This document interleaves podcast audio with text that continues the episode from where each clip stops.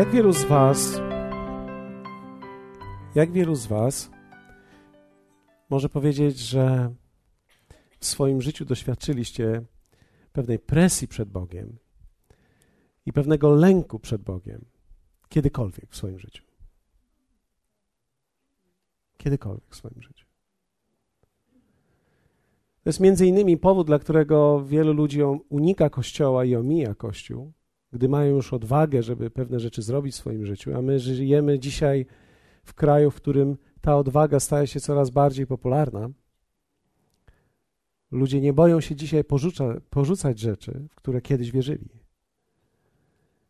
Wydaje się, że to jest dobre, wydaje się, że wzrastamy w pewnej asertywności, więc mówimy, a to nie ma znaczenia. Ale w rzeczywistości jest to dlatego, że dla wielu ludzi spotkanie z prawdziwym i żywym Bogiem jest czymś bardzo trudnym. Nie wiemy, jak sobie z tym poradzić. Wielu ludzi żyje pod presją Boga. Stąd też powstają różnego rodzaju religie. Religie w pewnym sensie tworzą pewien rodzaj presji. I tak naprawdę presja ta głęboko jest umieszczana w nas jako pewnego rodzaju nacisk do pewnych konkretnych zachowań, do pewnych konkretnych sposobów myślenia niekoniecznie wypływających z tego, co w nas naprawdę jest. Ale ponieważ wiemy, że tak powinno być, zmuszamy się do tego i chcemy pod tą presją funkcjonować. Niektórzy ludzie nie są w stanie pod tą presją funkcjonować zbyt długo. I myślę, że to nie jest Boża wola, aby ktokolwiek z nas żył pod taką presją. Dlatego wierzę w to, że Bóg przychodzi dzisiaj do nas w szczególny sposób. Myślę, że do nas tutaj ale myślę również też ogólnie o kraju, nie tylko o tych, którzy nas oglądają teraz, ale o kraju. Wierzę w to, że Bóg przychodzi do nas, aby nas uwolnić od tej presji i przyprowadzić do prawdziwej relacji ze sobą. Chciałbym dzisiaj przeczytać fragment apostoła Pawła z listu do Efezjan, który jest jednym z wspanialszych fragmentów ewangelicznych, jeśli tak moglibyśmy ująć. I chciałbym abyśmy podążyli myślami dzisiaj właśnie w, w tym tekście i zobaczyli, jak niesamowity jest ten tekst dla nas, Polaków, którzy przez tak wiele lat nie tylko opieraliśmy się, ale nie mieliśmy okazji usłyszeć Ewangelii. I nie mieliśmy okazji usłyszeć czegoś, co byśmy mogli nazwać centralną częścią Ewangelii. Mało tego, nawet jeśli usłyszeliśmy ją, tak wielu wierzących później po latach o tym pisze znowu apostoł Paweł w całym liście do Galacjan, wypadają z ewangelicznego sposobu myślenia i zaczynają wchodzić pod coś, co się nazywa prawem, uczynkowością. Po raz kolejny wpadają w niewolę. Dlatego, że można być raz wyzwolonym i po pewnym czasie przez nieuwagę i poprzez czas, poprzez pewnego rodzaju rutynę, poprzez brak rozwoju popaść z powrotem w prawo, w uczynkowość, w rodzaj niewoli, w rodzaj zmęczenia. I to również nie jest wolą Bożą dla nikogo z Was. Bóg pragnie, abyś rozwijał swoje życie. I Bóg chce, aby Twoje życie obfitowało w, w owoce. On zaplanował dla Ciebie nie tylko dobre życie, bo to słowo dobre oznacza dla wielu ludzi różne rzeczy. Dobre mam na myśli Boże życie. Niekoniecznie mieszkanie w luksusach, ale dobre życie, tak abyś mógł we właściwy sposób funkcjonować, abyś czuł, że to jesteś prawdziwy Ty i abyś czuł, że realizujesz Jego plan, że realizujesz Jego wolę, że jesteś w tym, do czego Ciebie powołał. Czujesz nie tylko Jego obecność, ale wiesz, że jest razem z Tobą.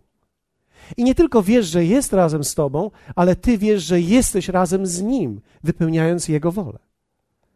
Dlatego, że Bóg zawsze będzie z Tobą. I to nigdy nie było pytanie.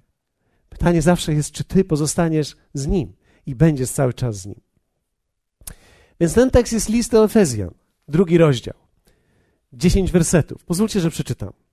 Jest nieco długi, ale nie jest w ogóle nudny. Posłuchajcie. I wy umarliście przez upadki i grzechy wasze. Tutaj apostoł Paweł mówi o śmierci duchowej. O tym, że każdy człowiek umiera z powodu swojego grzechu z powodu swojej tendencji, którą ma. W pewnym momencie przychodzi w swoim życiu taki moment, gdzie wybierasz źle, umierasz wtedy duchowo. W których niegdyś chodziliście według modły tego świata, naśladując władcę, który rządzi w powietrzu, ducha, który teraz działa w synach opornych. Wśród nich i my wszyscy żyliśmy niegdyś w porządliwościach ciała naszego, ulęgając woli ciała i zmysłów, i byliśmy z natury dziećmi gniewu, jak i inni. Ale Bóg, który jest bogaty w miłosierdzie, dla wielkiej miłości swojej, którą nas umiłował, i nas, którzy umarliśmy przez upadki, ożywił wraz z Chrystusem. Łaską zbawieni jesteście. I wraz z Nim wzbudził, i wraz z Nim posadził w okręgach niebieskich w Chrystusie Jezusie, aby okazać w przyszłych wiekach nadzwyczajne bogactwo łaski swojej w dobroci wobec nas w Chrystusie Jezusie. Albowiem łaską zbawieni jesteście przez wiarę, i to nie z was, Boży to dar, nie z uczynków, aby się kto nie chlubił. Jego bowiem dziełem jesteśmy stworzeni w Chrystusie Jezusie do dobrych uczynków, do których przeznaczył nas Bóg, abyśmy w nich chodzili. Zwróćcie uwagę na ten tekst. Ja posłużę się tutaj tablicą. Niektórzy będą widzieli to na ekranach, ale robię to też na tablicy po to, aby ci, którzy nas oglądają, jeśli mają dobry komputer i dobry wzrok, to będą mogli to zobaczyć. Kto z Was wie, ile jest ksiąg w Biblii?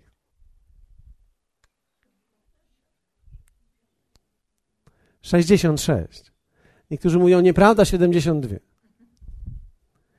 Oczywiście, jeśli wliczymy wszystkie księgi apokryficzne, będzie 72. Ale jeśli pozostaniemy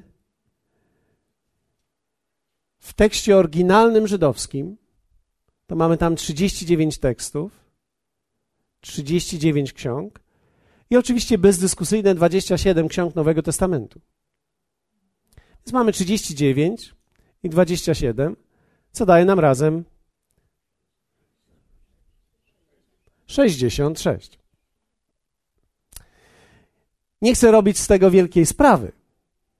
Dlatego, że niektórzy myślą, no w takim razie robimy teraz wielką sprawę z tego. Nie, nie chcę robić z tego wielkiej sprawy. Jeśli uważasz, że jest 72, wierz w to. Jeśli pomyślałeś, że w tej chwili niedawno odkryli kolejną Ewangelię, tak? I teraz tylko sprawdzają, czy to jest ta, i że nie można mieć pewności co do Ewangelii, to nie jest prawdą. Można mieć pewność co do Ewangelii, można mieć pewność co do oryginału tekstu, można mieć pewność co do nieomylności tekstu, który został włączony w kanon ksiąg Nowego Testamentu. Nie ma w tym żadnej kwestii. Nikt nigdy nie odnajdzie nic, co by mogło zburzyć cokolwiek.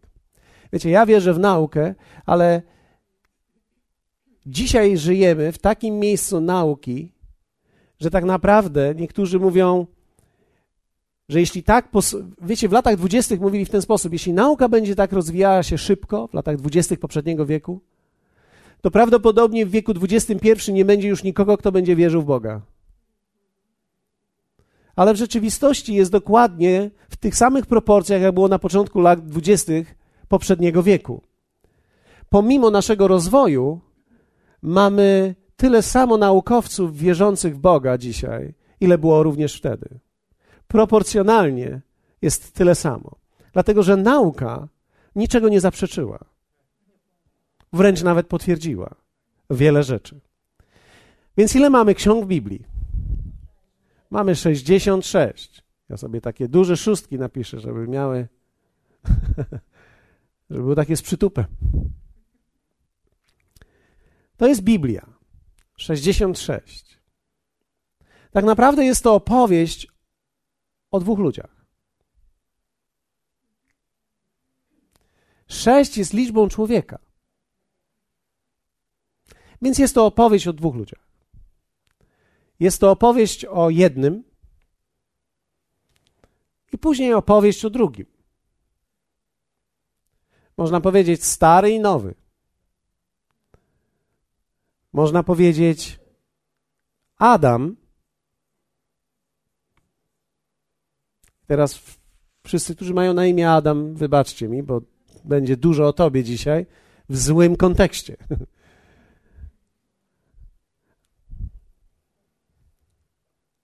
i Jezus.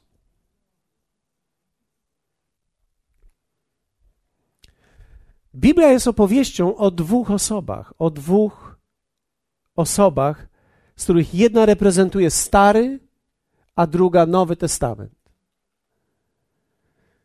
Można powiedzieć, że każdy z nas, cały świat, podzielony jest przez to na dwa gatunki: na gatunek stary i na gatunek nowy. Każdy z nas dzisiaj jest albo w jednym, albo w drugim. Jesteś albo w Adamie, albo w Jezusie. Nie ma pośrednio. Nie można powiedzieć, mam część z Adama, mam część z Jezusa.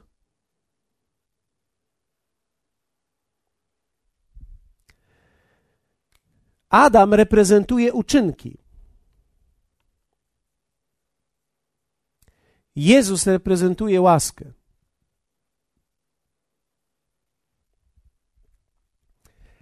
Stary Testament i stary człowiek reprezentuje to wszystko, co człowiek może zrobić.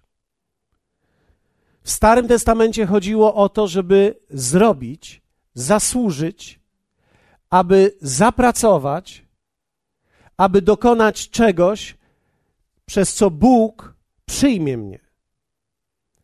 I oczywiście niektórzy mówią, było dziesięć przykazań. Oczywiście patrzymy na te główne przykazania, ale kiedy myślimy o narodzie izraelskim, widzimy, że oni mieli bardzo wiele przykazań. Wiele z nich było związanych z obietnicą.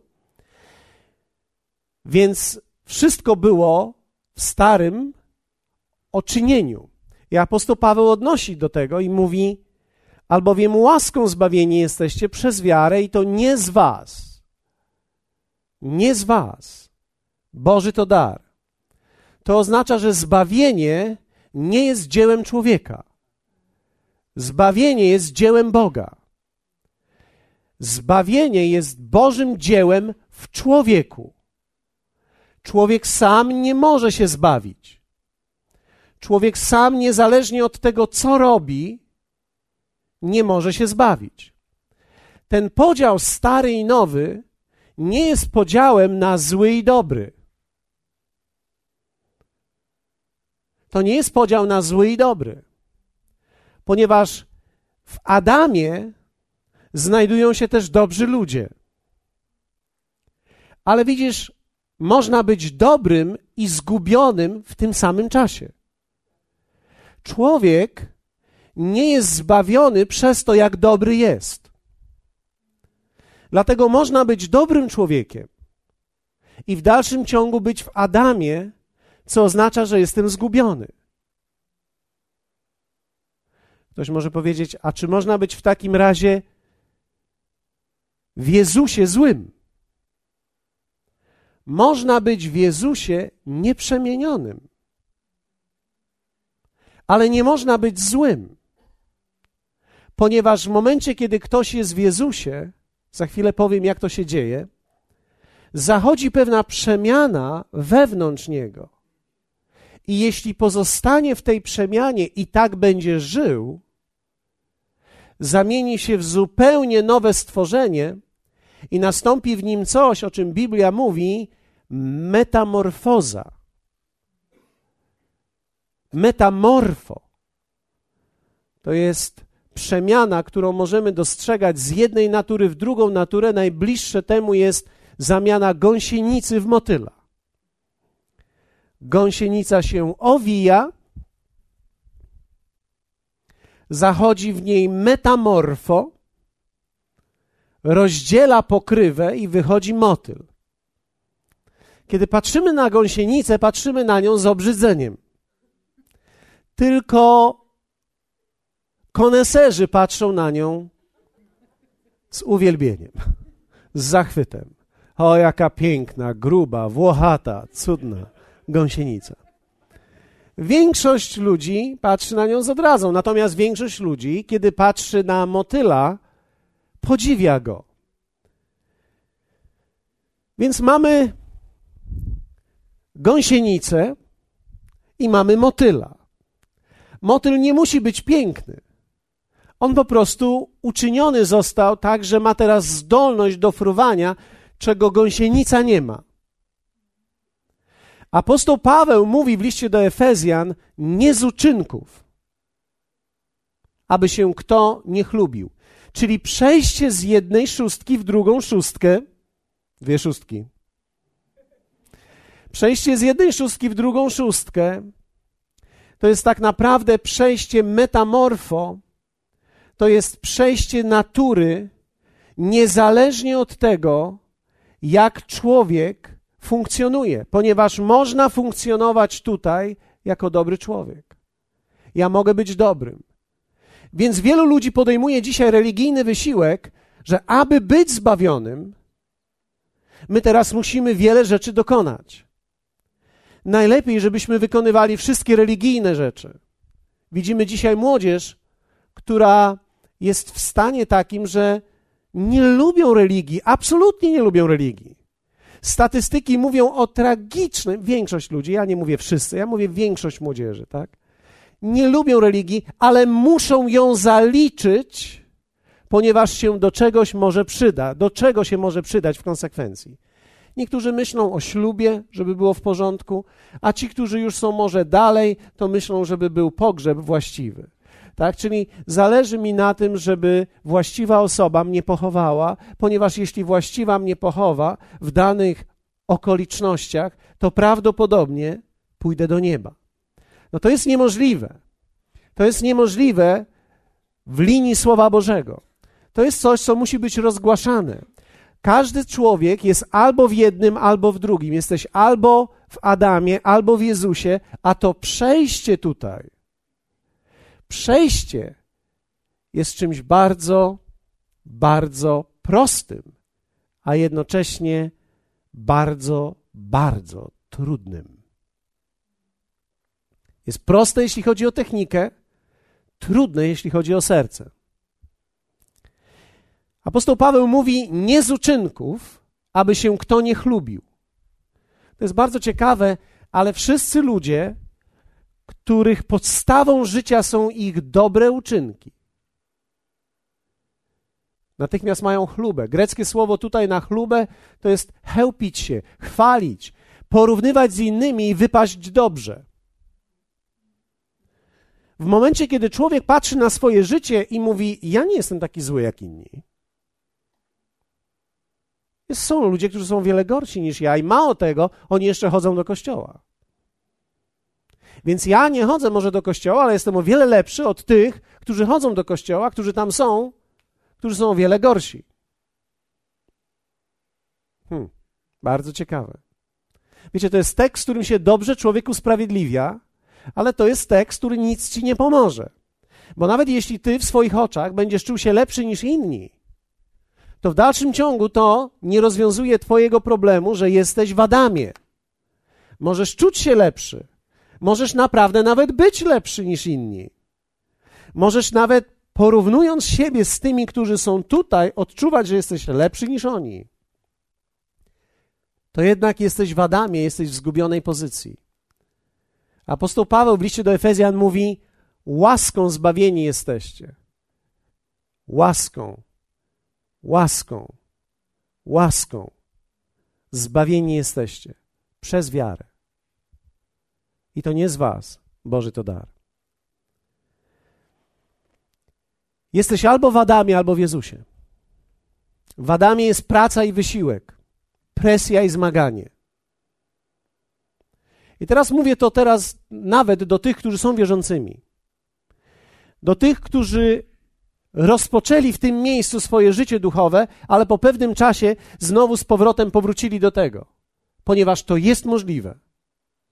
Jest możliwe, to nie jest możliwe z powrotem wrócić do tej natury, ale jest możliwe z powrotem powrócić do tego stylu życia. Mając dalej Bożą naturę, można powrócić do tego stylu życia i popaść znowu w presję, w uczynkowość, w zmaganie.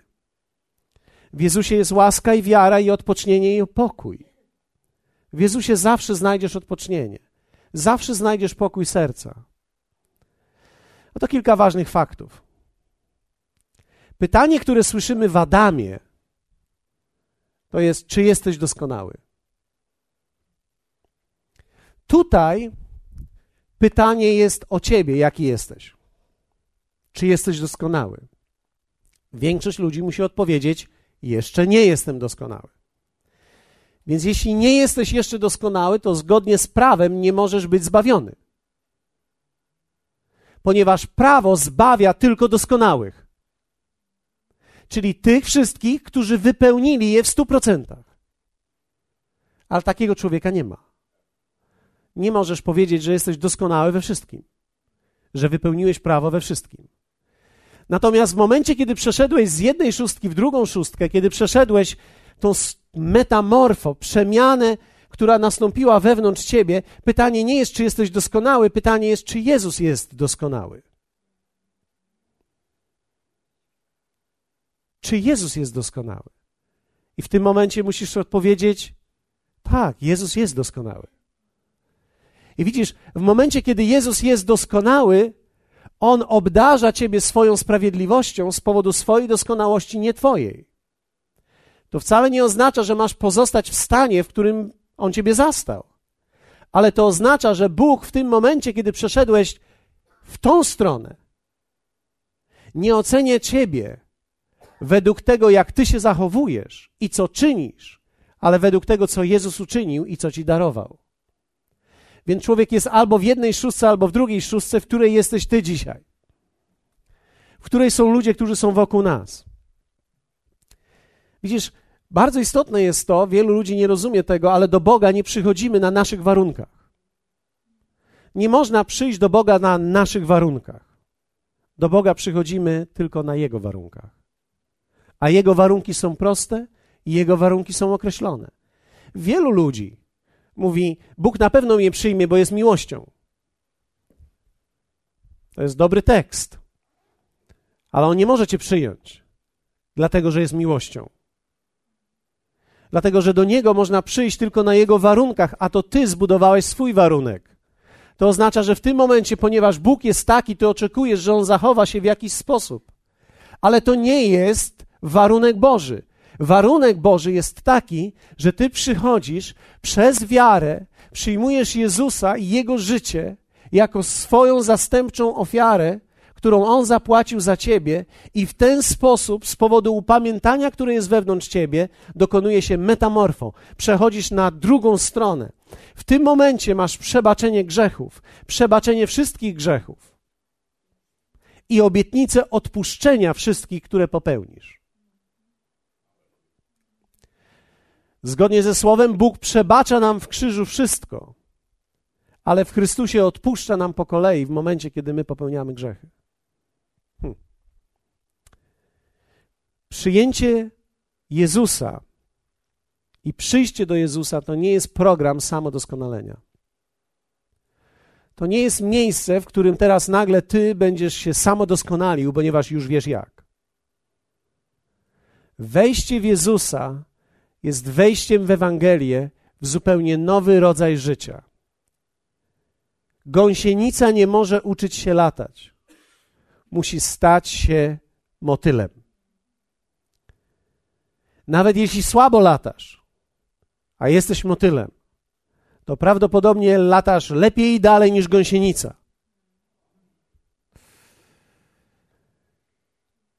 I tak naprawdę musimy też zobaczyć, że nie ma nic wartościowego w starej naturze.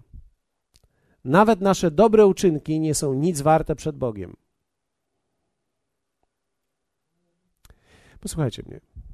Większość ludzi tego nie wie. Większość ludzi tego nie wie. Dlatego, że większość ludzi myśli, że jesteśmy zbawieni przez dobre uczynki.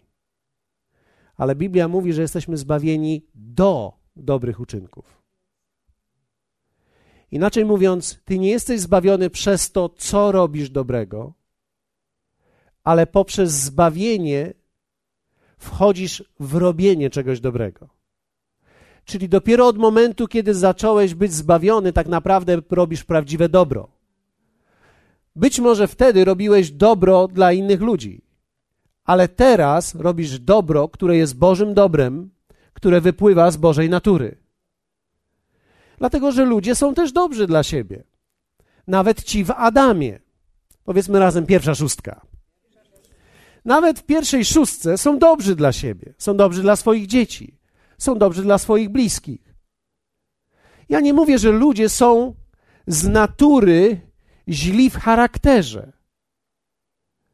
Biblia mówi, że ludzie są z natury grzesznej źli. Co oznacza, że można wypracować pewne dobre cechy w swoim charakterze, nawet będąc w Adamie. Ale to nic nam nie pomoże, ponieważ nawet wtedy, kiedy miałeś dobre cechy, będąc w Adamie, w dalszym ciągu jesteś w Adamie i w dalszym ciągu nie jesteś w Jezusie, w dalszym ciągu nie jesteś chrześcijaninem. Chrześcijaństwo zaczyna się od momentu, kiedy człowiek jest w Jezusie, nie w Adamie.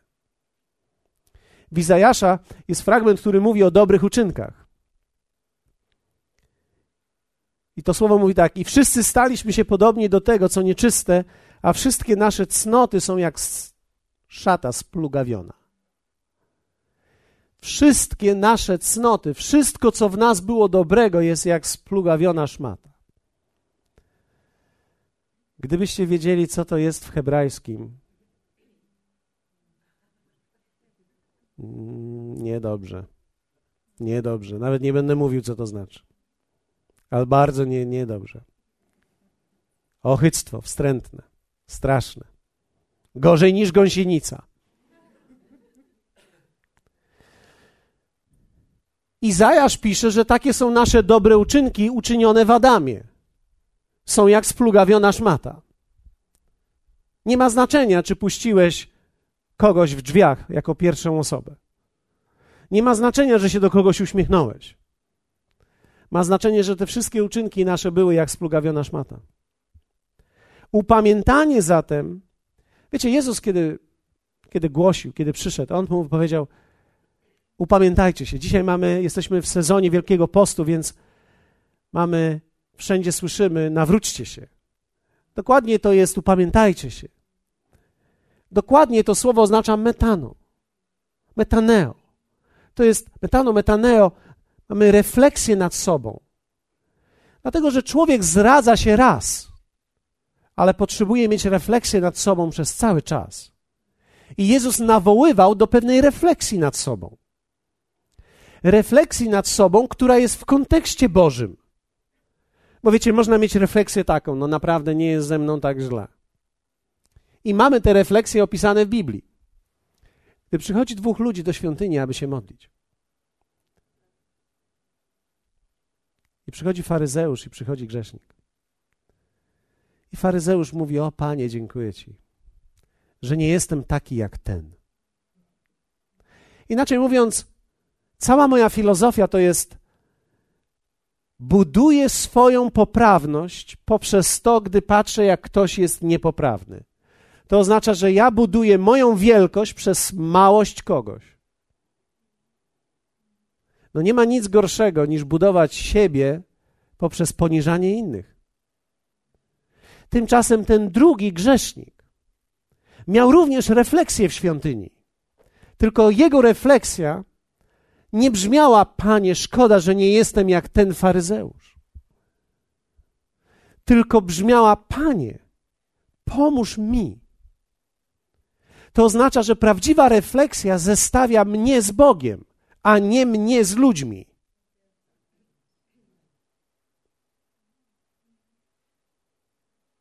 Dlatego, że prawdopodobnie, kiedy zestawiasz się z innymi ludźmi, zawsze znajdziesz takich w, w oczach swoich, gdzie ty wyglądasz lepiej. W tych wyścigach ty jesteś ta mrówka szybsza.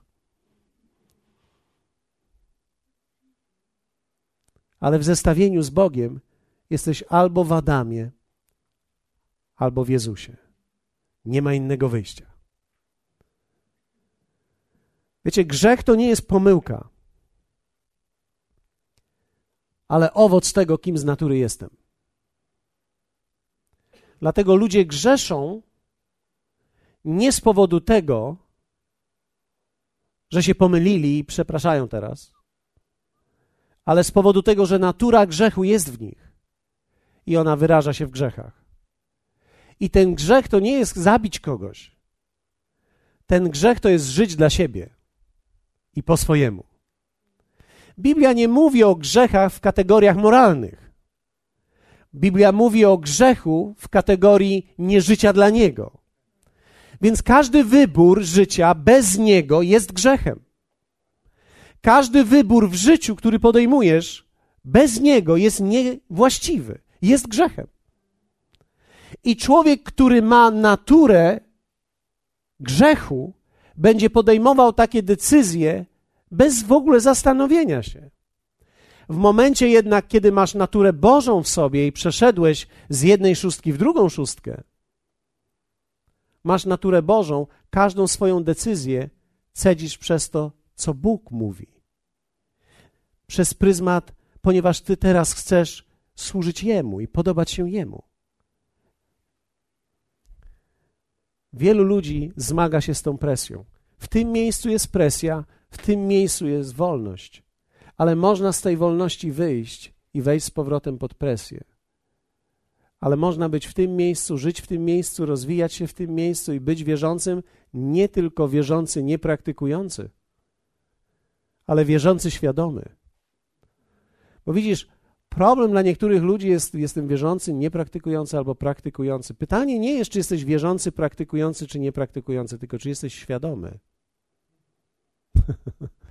Dlatego, że można być wierzącym, niepraktykującym, nieświadomym. Można być wierzącym, praktykującym, nieświadomym.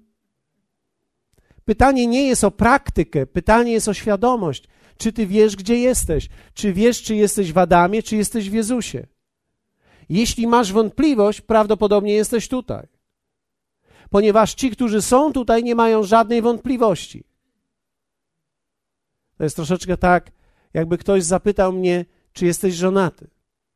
Tak. Czy masz wątpliwości? Nie. Gdy obudzisz mnie w nocy, czy masz żonę? Tak. Nie muszę mieć czasu, żeby się zastanawiać. To są pewne fakty. Jeśli zadaję ci pytanie, czy jesteś w Jezusie, a ty powiesz, chwilę pomyślę. Jeśli musisz nad tym myśleć, nie jesteś. Może nie jesteś świadomy, że jesteś w Adamie, bo gdybym zadał ci pytanie, czy jesteś w Adamie, to ty powiesz, to ja nie wiem. Ale pytanie nie jest o świadomość tu, pytanie jest o świadomość tu.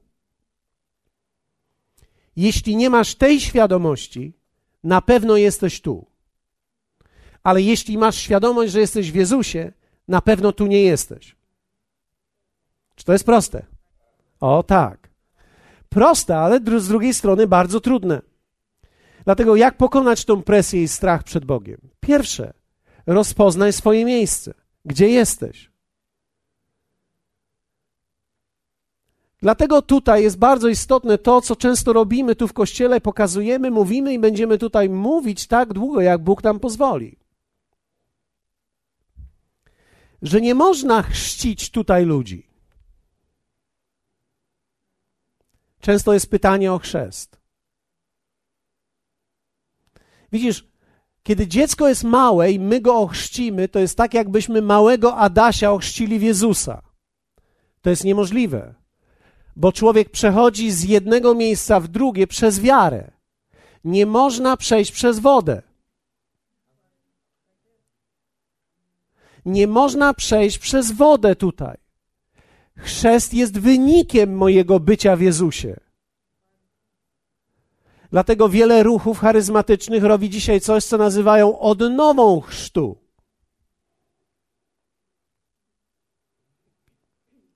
Ale nie można odnawiać czegoś, czego nie było. My tylko próbujemy zastąpić to faktyczną rzeczywistością. Więc próbujemy odnowić. Odnowić coś, czego nie było. Więc małego Adama przerzuciliśmy przez wodę i on według nas jest w Jezusie. Problem jest tylko taki, że kiedy on dojrzewa i dorasta, budzi się do świadomości życia i stwierdza: A co ja tutaj robię, to ja nie wiem. Oni mi mówią, że ja gdzieś jestem, ale nigdzie nie jestem. Więc zaczynamy na nowo i my zaczynamy tłumaczyć. My, to znaczy ci, którzy są świadomi, zaczynamy tłumaczyć, że słuchaj, nic nie zaszło. Kiedy miałeś trzy miesiące nie mogłeś zajść w ciąży. Powiedzmy razem Amen. Nic nie zaszło, nie mogło nic zajść, nie było takiej możliwości, ponieważ nie mogłeś wzbudzić w sobie wiary, a zbawienie to jest przez wiarę, nie z uczynków, nie z kąpieli, nawet nie z niezrozumiałego sakramentu. Aby sakrament był ważny, musi być zrozumiany, musi być pewna świadomość, która jest w zgodności ze Słowem Bożym. Jeśli mielibyśmy pozostać przy słowie sakrament, to dla dobra wielu ludzi pozostańmy przy tym. Więc sakrament jest ważny tylko wtedy, kiedy on jest w linii Słowa Bożego i kiedy jest w świadomości człowieka, który w tym uczestniczy. Inaczej jest to niemożliwe. Jest tylko jeden sakrament, jeśli mielibyśmy pozostać przy tym, który jest możliwy do zrealizowania bez całkowitej świadomości człowieka, i to jest namaszczenie chorych. To oznacza, że ja mam odpowiedzialność i mogę modlić się o chorego, który jest w stanie nieświadomości, i ten sakrament albo to namaszczenie jego zadziała. I to nie jest po to, żeby go pożegnać, to jest po to, żeby go podźwignąć do życia. Namaszczenie chorych to nie jest ostatnie namaszczenie, to ma być namaszczenie, które go podźwignie.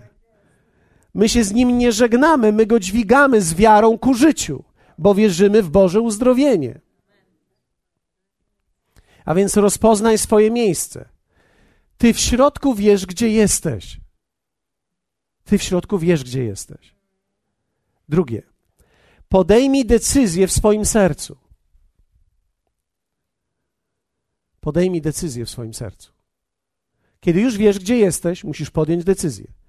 Ktoś może powiedzieć, ale ja jestem już wierzącym, jaką decyzję mam podjąć? Musisz podjąć głęboką decyzję, że pozostaniesz w łasce, że nie dasz się wybić z łaski, że będziesz żył w pasji dla Boga, że nie będziesz żył w rutynie, w jakiejś zwyczajnej kościelnej rutynie, ale w pasji dla Boga, która jest zradzana z łaski, dlatego że łaska zawsze Ciebie będzie rozwijać, e, łaska zawsze otworzy przed Tobą nowe przestrzenie, łaska sprawi, że będzie Ci się chciało iść za Panem. Łaska sprawi, że będziesz mówił tak jak Dawid, uradowałem się, gdy mi powiedziano, pójdziemy do domu Pana. W momencie, kiedy ktoś zaczyna myśleć o kościele i myślisz, już mi się nie chce, Oj, nie chce mi się. Prawdopodobnie wypadłeś z łaski. Gdzieś w którymś miejscu wypadłeś, coś się stało i zaczynasz funkcjonować. Zakładam, że relacje Twoje są w porządku. Coś się gdzieś stało, wypadłeś z łaski, nie chcesz być w Bożej obecności. To oznacza, że wyszedłeś z niej. Powróć do tej łaski. Do łaski można powrócić. I będziesz miał za chwilę okazję, aby do niej powrócić ale również wielu z nas, czy też ci, którzy nas słuchają, czy oglądają, będą mieli okazję, aby modlić się być może po raz pierwszy modlitwą świadomą wiary, aby przejść z jednej szóstki w drugą szóstkę i aby trafić właściwą szóstkę. Wszyscy chcą trafić szóstkę.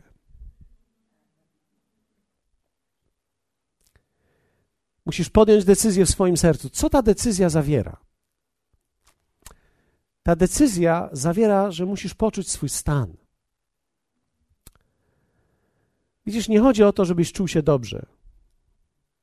Ja nawet celowo dzisiaj to spotkanie prowadzę tak troszeczkę jakby w tonie, tak jakbyś się miał czuć źle. Może nie chcę, żebyś się czuł źle, ale nie chcę specjalnie tworzyć, żebyś czuł się bardzo dobrze. Ponieważ nie chodzi o to, żebyś czuł się dobrze.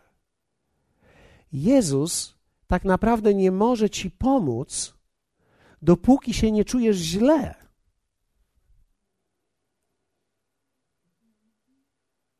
Czyli jeśli człowiek sobie siedzi i mówi tak, ja, jest dobrze. Jezus nie może ci pomóc. Jezus może ci pomóc dopiero wtedy, kiedy ty w zestawieniu z Bogiem czujesz się jak ten człowiek grzeszny w świątyni, który mówi: Panie, zmił się nade mną. Czujesz się źle sam w sobie czujesz, że jesteś martwy wewnątrz. Szczególnie w kościele takim jak nasz, kiedy mamy światła i, i to jest dopiero początek, bo wiecie, światła dopiero tutaj nadchodzą. kiedy mamy muzykę, kiedy mamy różnego rodzaju śpiewaków i tancerzy, a to dopiero pojawia się. My się dopiero rozgrzewamy. Nam zajęło 20 lat, żeby się rozgrzać. Tu się będzie działo. Ostatnio ktoś prosił mnie o stroboskop, czyli o takie migające światła. Ja nie wiem, jak to wytrzymamy, jak to pokolenie wytrzyma. Ja nie wiem, jak ja to wytrzymam. Ale wiecie, w takiej atmosferze, kiedy wszyscy są zadowoleni, kiedy są uśmiechnięci, kiedy większość ludzi przychodzi i śpiewa, śpiewamy poruszające piosenki, śpiewamy poruszające teksty i tak dalej, wszyscy czują się dobrze. Prawdopodobnie większość ludzi się czuje dobrze, ale tak naprawdę, kiedy wracasz do siebie, kiedy jesteś sam, ty czujesz to, co czujesz. I nic ci nie jest w stanie pomóc, bo nikt ci wtedy nie zagra, nikt nie zabłyśnie, człowiek czuje się sam ze sobą przed Bogiem tak, jak się czuje, i dopóki nie czujesz się źle, Jezus naprawdę nie może ci pomóc. Musisz poczuć niechęć do tego swojego stanu w Adamie. I musisz podjąć decyzję, że chcesz zmienić to bez względu na konsekwencje. Ktoś może powiedzieć, no ale to jakie konsekwencje? No wszystkie konsekwencje. Wielu ludzi się zastanawia, co z nimi będzie teraz. Ja nie wiem, gdzie będziesz miał teraz fruwać. Ja wiem, ja wiem, że staniesz się motylem. Ja nie wiem, co dalej będzie z tobą. Ja nie wiem, jak będziesz, jak będzie wyglądało twoje życie, do kogo cię ono przyłączy. Prawdopodobnie do innych motyli.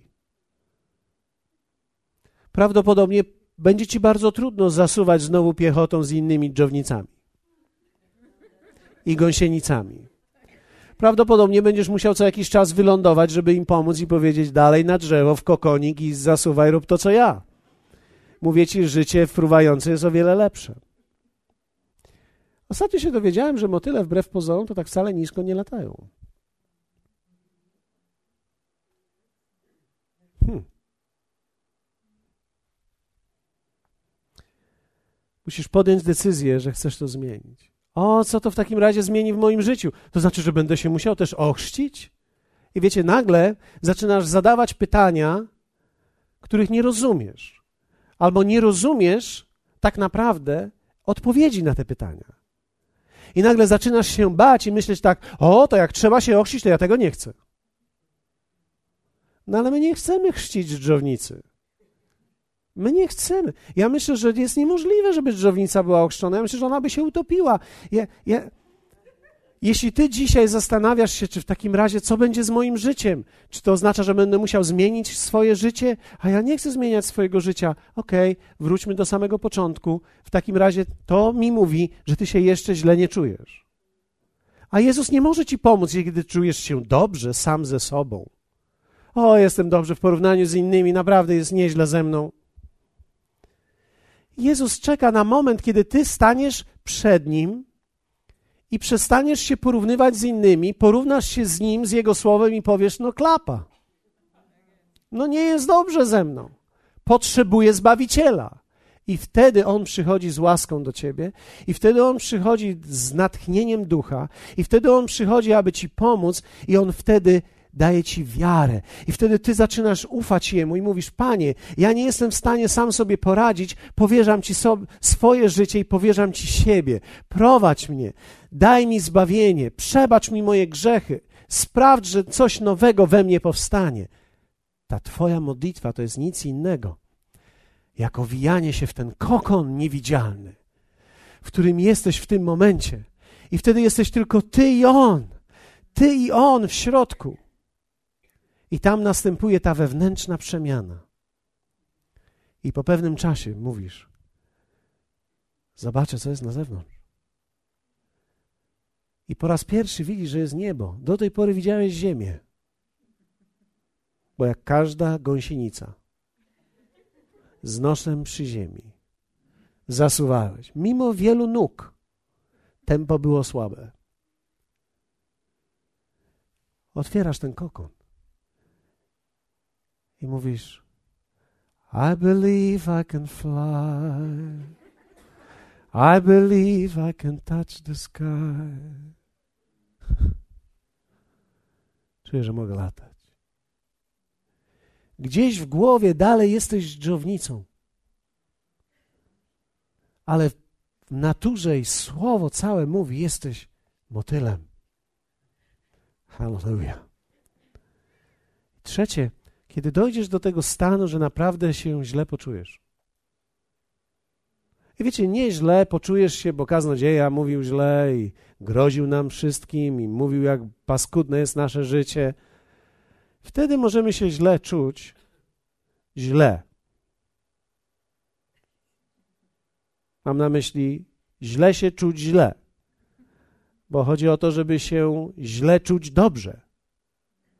Czyli ja się źle czuję w porównaniu z Bogiem, a nie, że jest źle. Bo wszyscy się źle czujemy. Trzecie, poproś z wiarą o nowe życie. Jezus nie chce tylko Twojego serca, a On chce Twojego życia. Posłuchaj, dopóki Jezus nie ma Twojego życia, nie może Cię poprowadzić i naprawdę nie może Ci pomóc. Nowe życie zaczyna się od tego, że otrzymujesz nowe serce. Duch Boży wymienia Ci serce. Masz wtedy serce, które grzeszyć nie chce.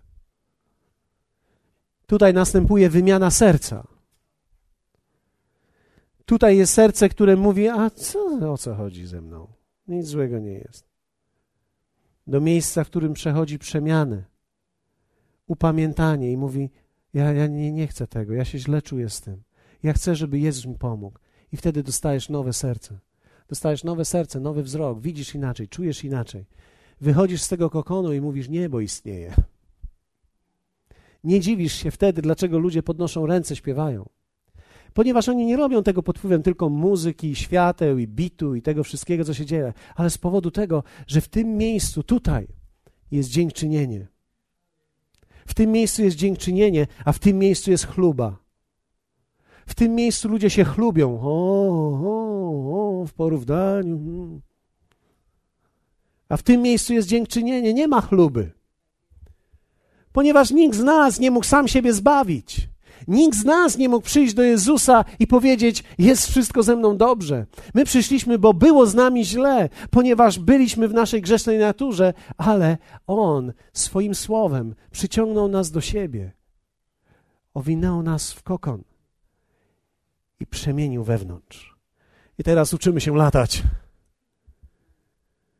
Nowe życie zaczyna się od tego, że otrzymujesz nowe serce serce, które nie chce grzeszyć, tak zaczyna się wszystko nowe. I teraz do wierzących wszystkich, posłuchajcie mnie, ci, którzy jesteście wierzący. W Kolosan apostoł Paweł mówi, jak przyjęliście Jezusa Chrystusa, tak w Nim chodźcie. Czyli tak jak przyjąłeś przez wiarę, z łaski przez wiarę, tak w nim chodź. To słowo greckie chodź, to jest paripateo, to oznacza chodzić ciągle w taki sposób, albo chodzić w kółko, chodzić w cyklu, ciągle przychodzić do Niego, ciągle przyjmować tą łaskę, pozostać w łasce, nie być w chlubie. Grozi chluba każdemu człowiekowi, można w nią z powrotem wejść, można stanąć i powiedzieć: Ja mam służbę, ja służę, ja mam dary. To jest wszystko chluba. Chluba doprowadzi ciebie do upadku, ponieważ ona jest wynikiem pychy serca. Tutaj natomiast jest dziękczynienie, gdzie możesz cieszyć się i powiedzieć: Hmm, hallelujah, dziękuję Ci Jezu za to, kim Ty mnie uczyniłeś. Nie ma we mnie i nie było we mnie nic godnego chwały, ale Ty uczyniłeś mnie nowym stworzeniem i nowym człowiekiem. Wierzący mogą wejść w presję przed, przed Bogiem, jeśli wypadną z łaski. Dlatego dzisiaj wierzę w to, że Duch Święty mówił do nas te słowa po to, aby nas przywrócić do łaski. Tych, którzy potrzebują powrócenia do tego miejsca, do miejsca dziękczynienia. A tych, którzy nas oglądają i ci, którzy będą oglądać ten program telewizyjny, chciałbym zachęcić Ciebie, abyś modlił się. Abyś być może po raz pierwszy w życiu nie zastanawiał się nad tym, czy jesteś praktykujący, czy jesteś niepraktykujący. Pytanie jest nie, czy jesteś praktykujący, czy niepraktykujący, ale pytanie jest, czy jesteś świadomy. Jeśli nie jesteś świadomy, Bóg chce, żebyś był świadomy. I chciałbym zachęcić Ciebie, żebyś modlił się razem ze mną i razem z nami tutaj. Tą modlitwą, która sprawia, że ludzie przechodzą z jednego miejsca, Adama, do drugiego miejsca, w Jezusa. Więc chciałbym, żebyśmy przez chwilę modlili się razem. Jeśli możesz i chciałbyś, możemy wspólnie razem powstać. Myślę, że to nam może pomóc. Nie gaśmy tylko światła. Prosiłbym, żebyśmy zostawili to tak, jak jest, dlatego że chciałbym, żeby te osoby, które nas oglądają, mogły dalej widzieć to wszystko i, i ci, którzy będą oglądać ten program, żeby mogli odpowiedzieć na to z wiarą. Ojcze, proszę Ciebie, aby te osoby, które będą dzisiaj modliły się, aby dokonały tej modlitwy w wierze, aby przyjęły ten wspaniały dar, który Ty dajesz. Chciałbym zachęcić tych wszystkich, którzy są przed ekranami telewizorów, bądź też ekranem komputera, bądź jeśli jesteś dzisiaj tutaj w tym miejscu i wiesz, że jesteś w Adamie, a nie w Jezusie, Ty wiesz to w środku. Nie zestawiaj się z innymi ludźmi. Zestaw się z Bogiem. I On przychodzi do ciebie, aby ci pomóc.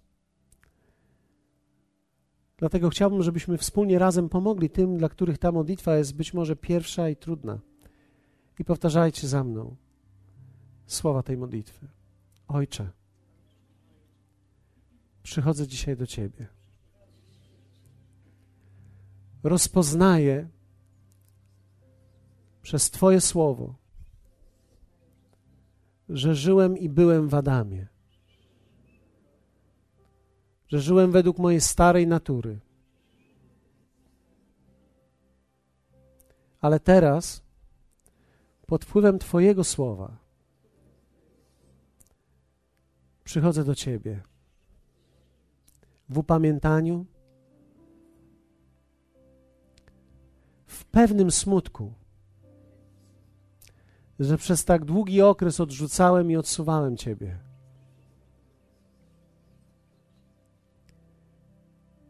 I chcę dzisiejszego dnia poddać swoje życie Tobie, przyjąć Ciebie jako mojego Pana i Zbawiciela. Proszę Cię, Jezu Przyjmij moje życie. Dzisiejszego dnia opuszczam to miejsce w Adamie i wchodzę w to miejsce w Jezusie. Z powodu Twojej mocy, Twojego ducha, z powodu tego, co Ty uczyniłeś we mnie. Nie z powodu moich uczynków, ale Twojego uczynku. Dzisiaj zaczynam nowe życie. To jest nowy dzień dla mnie. Dzień świadomości, dzień zwycięstwa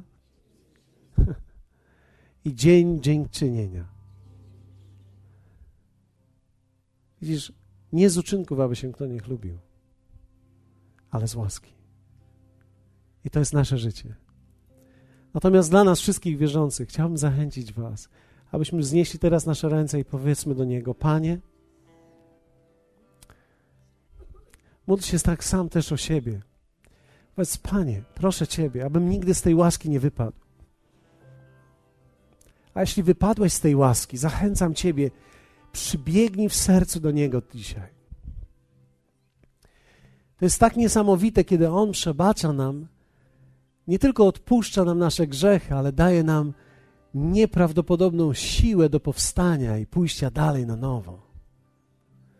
Dziękujemy Ci, Duchu Święty, za to. Na nowo możesz być też wypełniony Duchem Świętym. Na nowo możesz przyjąć te wspaniałe dary, które On ma dla Ciebie.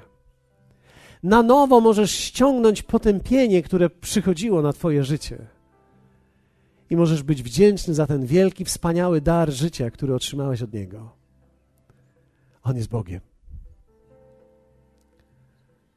Wiecie, to nie jest sztuczna radość i sztuczny entuzjazm. To jest prawdziwa radość i prawdziwa wdzięczność. Jeśli modliłeś się to w czasie programu telewizyjnego, chciałbym zachęcić Ciebie. Znajdziesz pod spodem numer telefonu, na który możesz wysłać SMS-a i powiedzieć: Tak, modliłem się tą modlitwą po raz pierwszy w życiu. W ten sposób dasz nam znać, że modliłeś się tą modlitwą i będziemy mogli cieszyć się razem z Tobą tym nowym życiem, które rozpocząłeś. Natomiast jeśli ktoś z Was modlił się po raz pierwszy tą modlitwą tutaj na sali, chciałbym zachęcić Ciebie, abyś powiedział o tym jakiejś bliskiej osobie, że modliłeś się po raz pierwszy. Właśnie taką modlitwą. Jeśli jesteś tutaj i nie masz takiej bliskiej osoby, ja będę czekał na Ciebie tu i możesz podejść do mnie i powiedzieć: Pastorze, modliłem się po raz pierwszy tą modlitwą. A to jest radość dla Jezusa. To jest radość dla nieba całego, ponieważ przeszedłeś ze śmierci do życia, z ciemności do światłości. Twoja mała decyzja uwolniła wiarę w Twoim sercu, a Jego ponadnaturalna moc przeniosła Ciebie do zupełnie nowego życia. Dlatego dzisiaj wszyscy możemy stać i powiedzieć: Jesteśmy wdzięczni Ci, Jezu, za to. Wdzięczni za Twoje życie i za Twoje słowo.